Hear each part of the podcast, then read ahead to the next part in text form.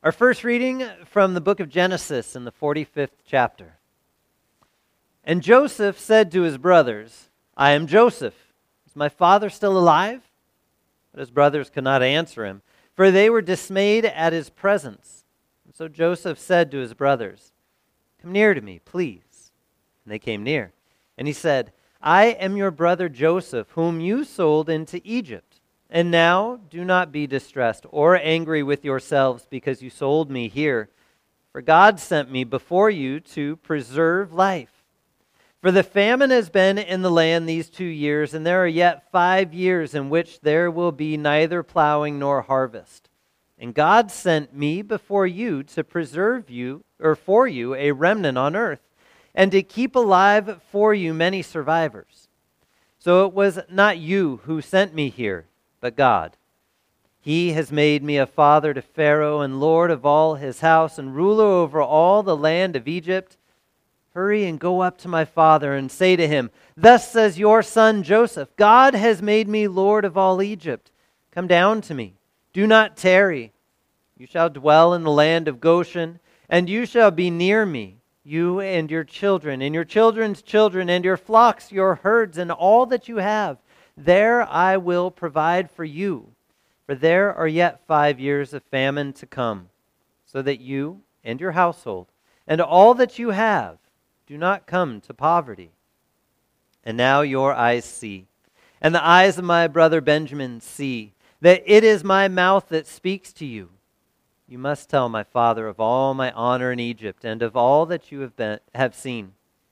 Hurry and bring my father down here then he fell upon his brother Benjamin's neck and wept. And Benjamin wept upon his neck, and he kissed all his brothers and wept upon them. After that, his brothers talked with him.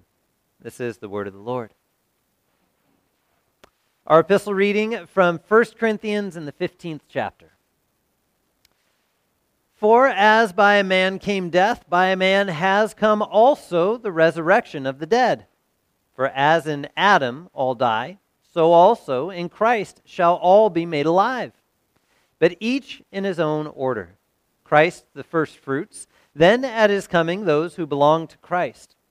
Then comes the end, when he delivers the kingdom to God the Father after destroying every rule and every authority and power. For he must reign until he has put all enemies under his feet. The last enemy to be destroyed is death. Why are we in danger every hour? I protest, brothers, by my pride in you, which I have in Christ Jesus our Lord, I die every day. What do I gain if, humanly speaking, I fought with beasts at Ephesus? If the dead are not raised, let us eat and drink, for tomorrow we die. Do not be deceived. Bad company ruins good morals. Wake up from your drunken stupor, as is right, and do not go on sinning, for some have no knowledge of God. I say this to your shame. But someone will ask, How are the dead raised? With what kind of body do they come? Foolish person. What you sow does not come to life unless it dies. And what you sow is not the body that is to be, but a bare kernel, perhaps of wheat or some other grain. But God gives it a body, as He has chosen, and to each kind of seed its own body. For not all flesh is the same but there is one kind for humans, another for animals, another for birds, another for fish. There are heavenly bodies and earthly bodies, but the glory of the heavenly is of one kind, and the glory of the earthly is of another. There is one glory of the sun, and another glory of the moon, and another glory of the stars, for stars differ from star in glory.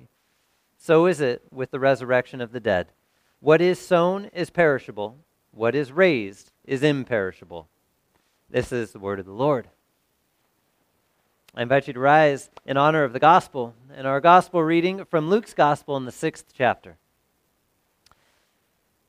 But I say to you who hear, love your enemies, do good to those who hate you, bless those who curse you, pray for those who abuse you. To one who strikes you on the cheek, offer the other also. And from one who takes away your cloak, do not withhold your tunic either. Give to everyone who begs from you, and from one who takes away your goods, do not demand them back.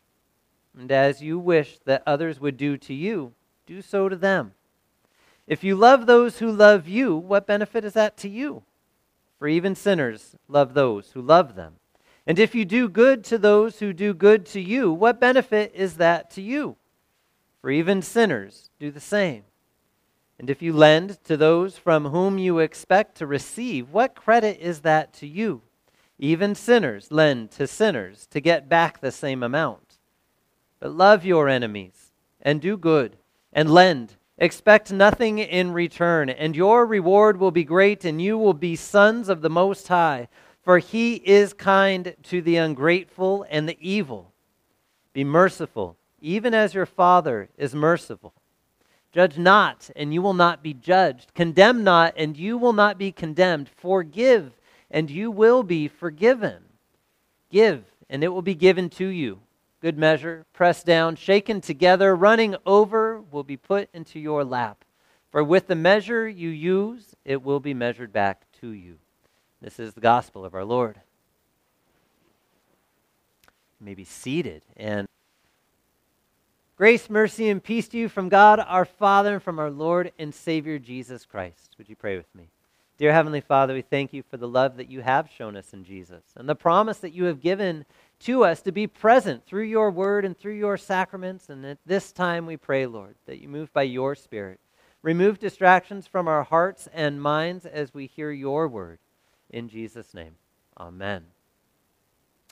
Last week's text whether you got to hear it once or twice, was one that was grounded in the beginning of a sermon, of Jesus' sermon, right? Jesus' sermon on the plain, as it is called in Luke.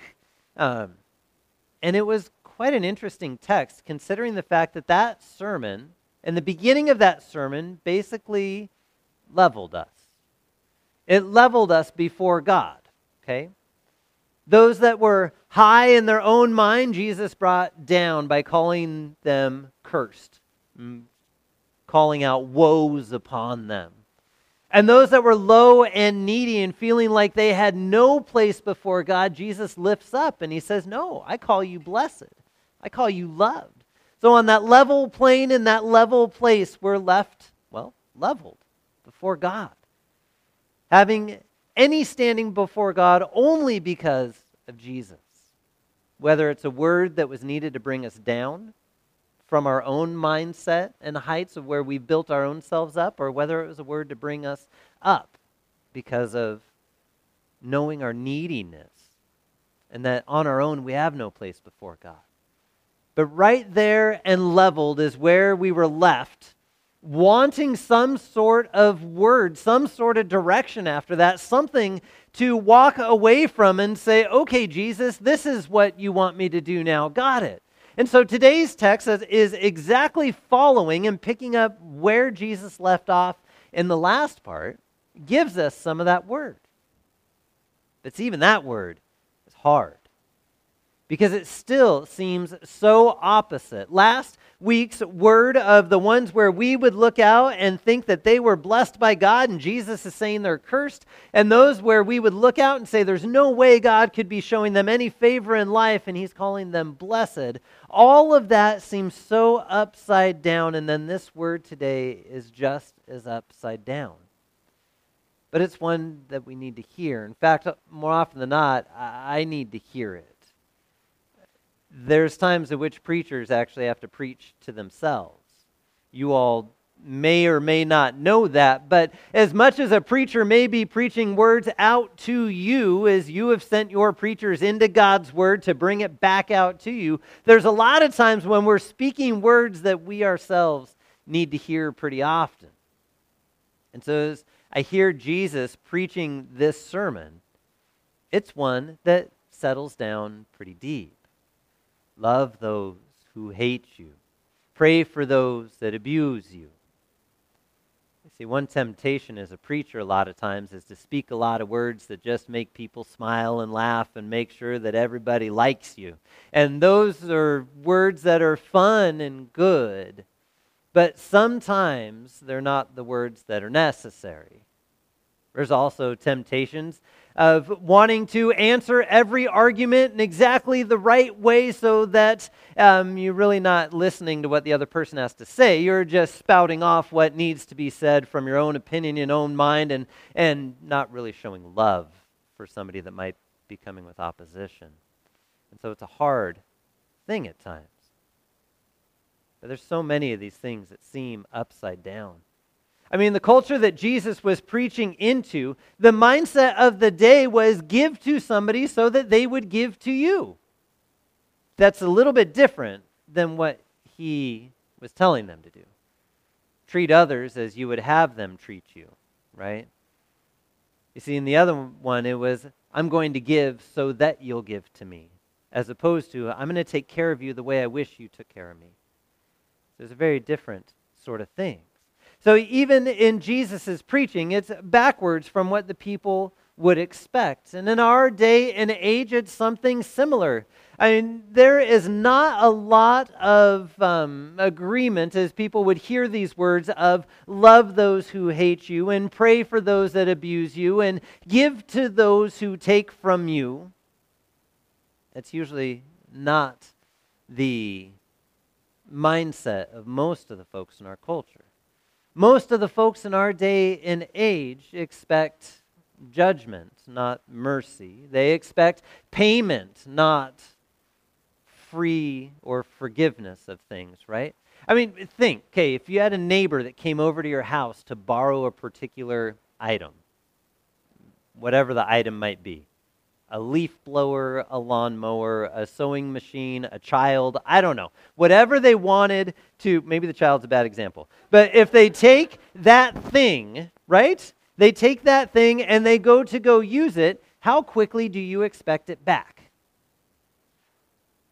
Right. That's why I said the child's a bad example. So, how quickly do you expect that thing to be given back? If they come in and they say, hey, I just need it for the afternoon, and then now all of a sudden a month and a half has gone by, do you go knock on their door? Do you expect it back? Do you just let it go until maybe the next time that you actually need it? Does it just sit and roll within your mind about how they said it was going to be a day or just an afternoon and then now it hasn't been? And can you trust them with anything else if they ever come again and ask to borrow anything? It starts to get hard. We expect things to be given back. We expect payment for the things that are offered. We expect those things. Yet in these words of Jesus, we also hear give and don't expect anything in return. You see, these are hard words that seem very upside down and backwards in a culture that expects, like I said, judgment and payment as opposed to mercy, forgiveness, giving. And as I hear these words, I wonder too if Jesus was preaching a little bit to himself. Not that he would have ever done any of the wrong and sinful things by any means. He was sinless and innocent in everything that he did. Yet, how much, I wonder, of the details did he know that were going to be coming up in the coming years on that journey towards the cross? How many of those details did he know where he was going to be absolutely hated and needed to show love?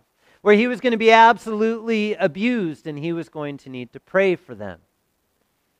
How many times his cloak or his tunic would be taken from him and he would just give and give even more? How many times people would come against him and yet he would turn back with love and forgiveness for them. Yeah, that's what he's done for us. I mean, as he sends us out and sends his disciples of that day out with that word of love your enemies and pray for those who abuse and persecute you and give to those that ask of you. He is not saying do those things in order to be called mine, but he's saying I've already called you blessed. I've already told you that in your need I've taken care of everything, and I have given you the identity as a blessed child of God and told you that God loves you. See, and then we see Jesus actually make that happen as He is the one that went to the cross for you. In our sin, as we show hate towards God's word, He turns around with words of love and forgiveness. As our sins bear down upon him as he was hanging on the cross, he says, Forgive them, Father, for they know not what they do.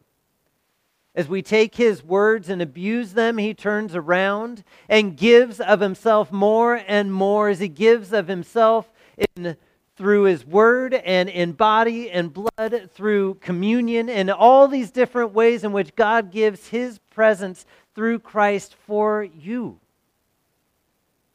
In your need of having nothing, he turns around and hands you his cloak of righteousness and says, You're mine.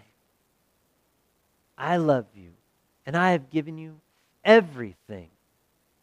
Shown you a love that doesn't make sense in the world by any means, yet there's very little that God does that actually ends up making sense to us at all. Because it's simply out of His love for you that He does all these things. And then sends you out to love one another. It's in that love of God that we are so thankful that He has done everything necessary for us and calls us His own. Amen. Would you pray with me? Dear Heavenly Father, we thank you for all that you have done for us, that you have taken care of every necessary thing, that you have made us yours, and that you have shown us a way that does not make sense in the world, yet it is a perfect way. We pray, though, Lord, for your strength to be courageous enough to show the love that you have shown us and we pray, Lord, that you guide us by your Spirit and lead us in Jesus. In his name we pray. Amen. I invite you to rise and we will sing.